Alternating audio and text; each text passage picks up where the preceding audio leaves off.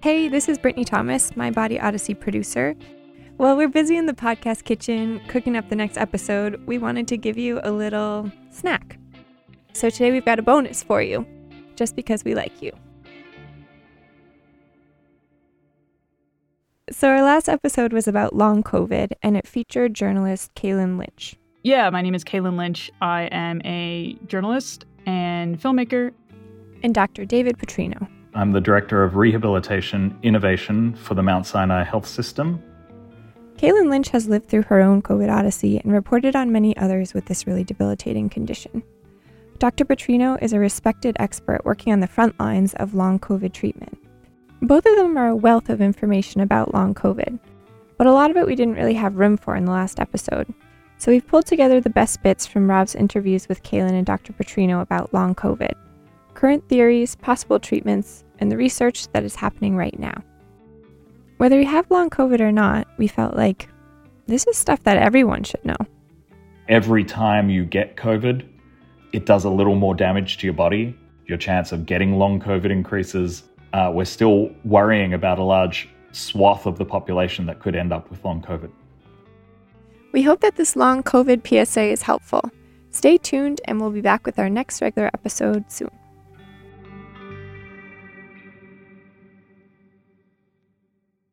Is there the need for active people with long COVID to just completely forget their past and redefine exercise, you know, and start with like chair yoga, deep breathing, just like stuff that they thought they wouldn't be doing for 50 years. Yeah, I think that's a big part of it and has been a big part of it for me is kind of redefining what I think of as physical activity. Figuring out what level of activity you can do that won't cause a crash after the fact. If you remember Kaelyn's episode, Kaelyn was like scary fit martial arts, CrossFit, roller derby. She was hardcore. And after she got COVID, she tried going back to the gym to lift weights, and it went badly. I put the weight down, and my feet were completely numb. And I was like, oh, that's not good. She realized that exercising with long COVID didn't just mean lifting lighter weights or going for shorter runs. It meant that she had to dismantle her idea of exercise entirely and build it back up from the ground, like take it all the way back to square one. One thing Kaelyn tried was a physical therapy progression developed by David Putrino, explicitly for long COVID patients. It's called autonomic rehab, and it's specifically for people with long COVID who have autonomic nervous system dysfunction. What we do with, with our autonomic rehabilitation program is very gently activate the autonomic nervous system. The autonomic nervous system, just as a reminder, is the part of the nervous system that controls things like breathing, heart rate, blood pressure, digestion, the involuntary stuff that your body is doing when you're not even paying attention. And what they do is kind of combine these like extremely gentle movements with deep breathing exercises that have been shown to help improve your kind of autonomic nervous system function. What we're trying to do is is very ever so slightly uh, start to nudge the autonomic nervous system towards sympathetic activation without flipping that switch all the way so that people start to have a very intense heart rate and uh, you know start to sweat and start to hyperventilate and so on and so forth sympathetic activation just means increased heart rate blood flow alertness all of the things that normally happen when you exercise dr putrino wants to take people right to the edge of that stress response with gentle exercises things like heel slides. So laying on your back and bending your knee and moving it kind of from a straightened position to a bent position and back. And that to me did not really feel like exercise, but um, it, it, certainly it doesn't work for everyone, but it certainly personally helped me. I think um, get to the point where I could do more walking and, and that sort of thing. Dr. Putrino's autonomic conditioning therapy begins with several weeks of just breath work. After that, range of motion exercises, all while lying on your back. If you're like Kaelyn, you might be like, Is this exercise? I'm literally lying down. But Kaelyn's advice is to be patient. Kaelyn has tried a few of these different graded exercise progressions, and when she tried to skip ahead, she really regretted it. I certainly um, crashed pretty bad from trying to do that protocol, um, and especially starting in kind of the, the middle of it rather than the beginning because I felt like I was in better shape. But if you stick with the program, go slow and step by step, autonomic rehab gradually progresses from breath work and heel slides to some light aerobic exercise, also while horizontal, and then eventually to upright aerobic stuff. Over time, um, you can slowly experience some improvements in your autonomic symptoms with autonomic rehabilitation, with the understanding that you're not just prescribing exercise as a means of treating deconditioning or trying to improve cardiovascular fitness. Dr. Putrino's program has other recommendations for managing long COVID too, like recognizing and avoiding the most common triggers for long COVID symptoms physical and mental exertion, dehydration, weather changes, drinking alcohol, even eating big meals. When I would exert myself physically or mentally or even emotionally, I would um, have like you know what I described as a as a crash afterwards, where my symptoms would really flare up, and I would have to just lay down and basically be kind of incapacitated for for several hours after the fact.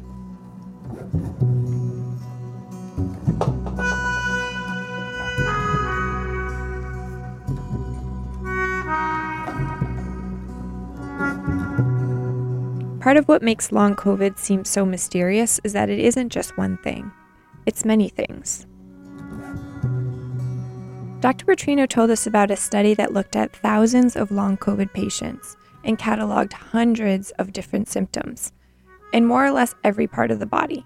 They looked at thousands of individuals with long COVID and they, they showed that we were seeing over 200 symptoms associated with the diagnosis of long COVID that affected every single organ system.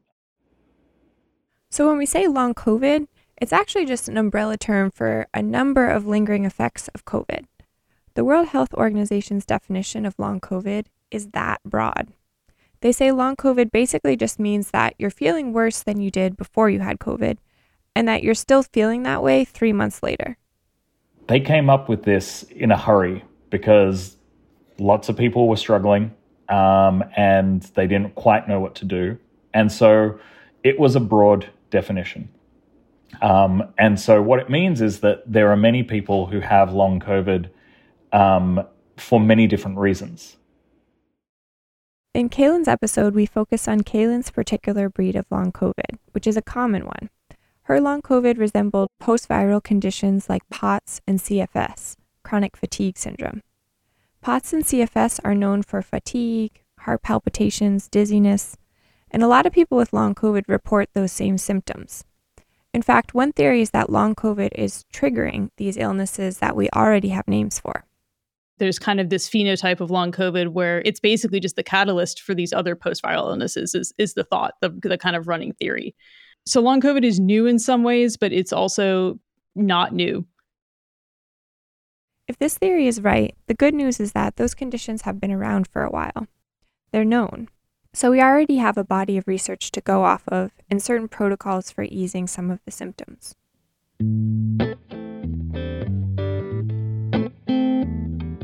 Another one of the theories that Dr. Putrino told us about has to do with the notorious spike proteins and how those spike proteins may linger in the body long after you've gotten over COVID there's a theory of viral persistence. So basically, pieces of COVID that are stuck in our bodies somehow.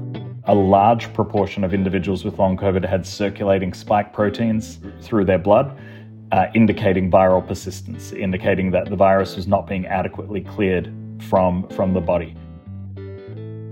What we see in a situation like this is, is quite often our immune system, in response to this viral persistence, starts to work very, very hard to, to fight off this infection that it can't quite clear.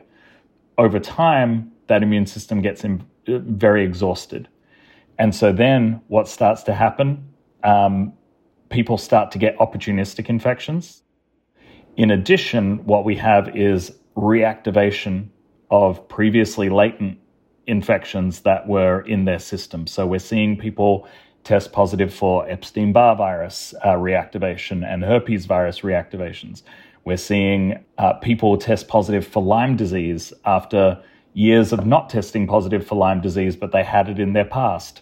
Where we're seeing all of these co infections starting to emerge, which we think is the product of an exhausted immune system. The theory is that if you're able to kind of get rid of the excess virus that's present in our bodies, you might abate some of the, these symptoms that are going on. So to that end, there's a couple teams that are trialing Paxlovid, which is that that antiviral drug that's given to people who have more severe COVID cases. They're trialing 15 day doses of Paxlovid, and the normal dose is five days. So they're trialing these 15 day doses um, to try and basically, from my understanding, kick the excess virus um, out of out of our bodies or, or get rid of it. Dr. Putrino's lab is currently investigating two other theories of what might be causing long COVID. The first theory is about microclots, tiny blood clots pinballing around the body, damaging the vein and artery walls. Basically, these really tiny blood clots in our bodies that could be causing some of this dysfunction and kind of endothelial damage, you know, damage to your to your veins and your arteries. Kaelyn told us about some experimental anticoagulant therapies being trialed in Germany that would break up those tiny clots and prevent them from doing any further damage. The second possible cause of long COVID that Dr. Putrino's lab is looking into has to do with the vagus nerve. The vagus nerve is a long nerve that runs the length of the body and it controls our autonomic nervous system. Dr. Putrino says there's evidence that COVID can make the vagus nerve inflamed and result in symptoms that look a lot like Kaelyn's symptoms. When that gets knocked out of balance, often you can return it back to balance with a combination of medications and drugs, and even in some cases, non invasive brain stimulation techniques like vagus nerve stimulation. Dr. Putrino's lab is running those trials right now, we're interested to see what becomes of them and what other trials in progress can help us better understand long COVID. We really just don't have enough clinical trials running right now and enough treatment trials running um, to really try to address some of the the root causes of of these issues. Um, a lot of them are focused on symptom management. They're not really addressing the the root cause of of the issue. Um, they're just kind of a band aid what what most of us want is more treatments that kind of address the, the root causes of, of what's going on. Yeah, well, you should really get some med school credit for uh, the research that you've done here. uh, I think you're ready for your residency.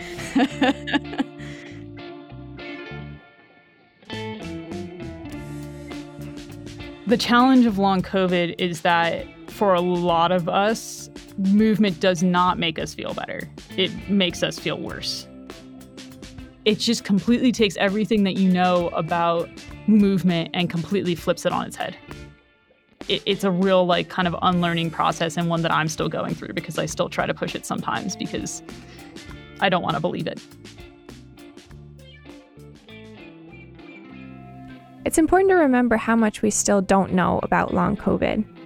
This has been a whirlwind tour of some of the current theories and recommendations, but the research and the trials are ongoing. They're happening right now. And most of all, we need to be patient. It's very important that we don't rush to any conclusions.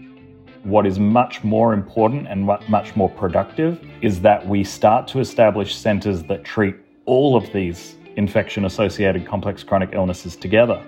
So that's what we're trying to do at our center.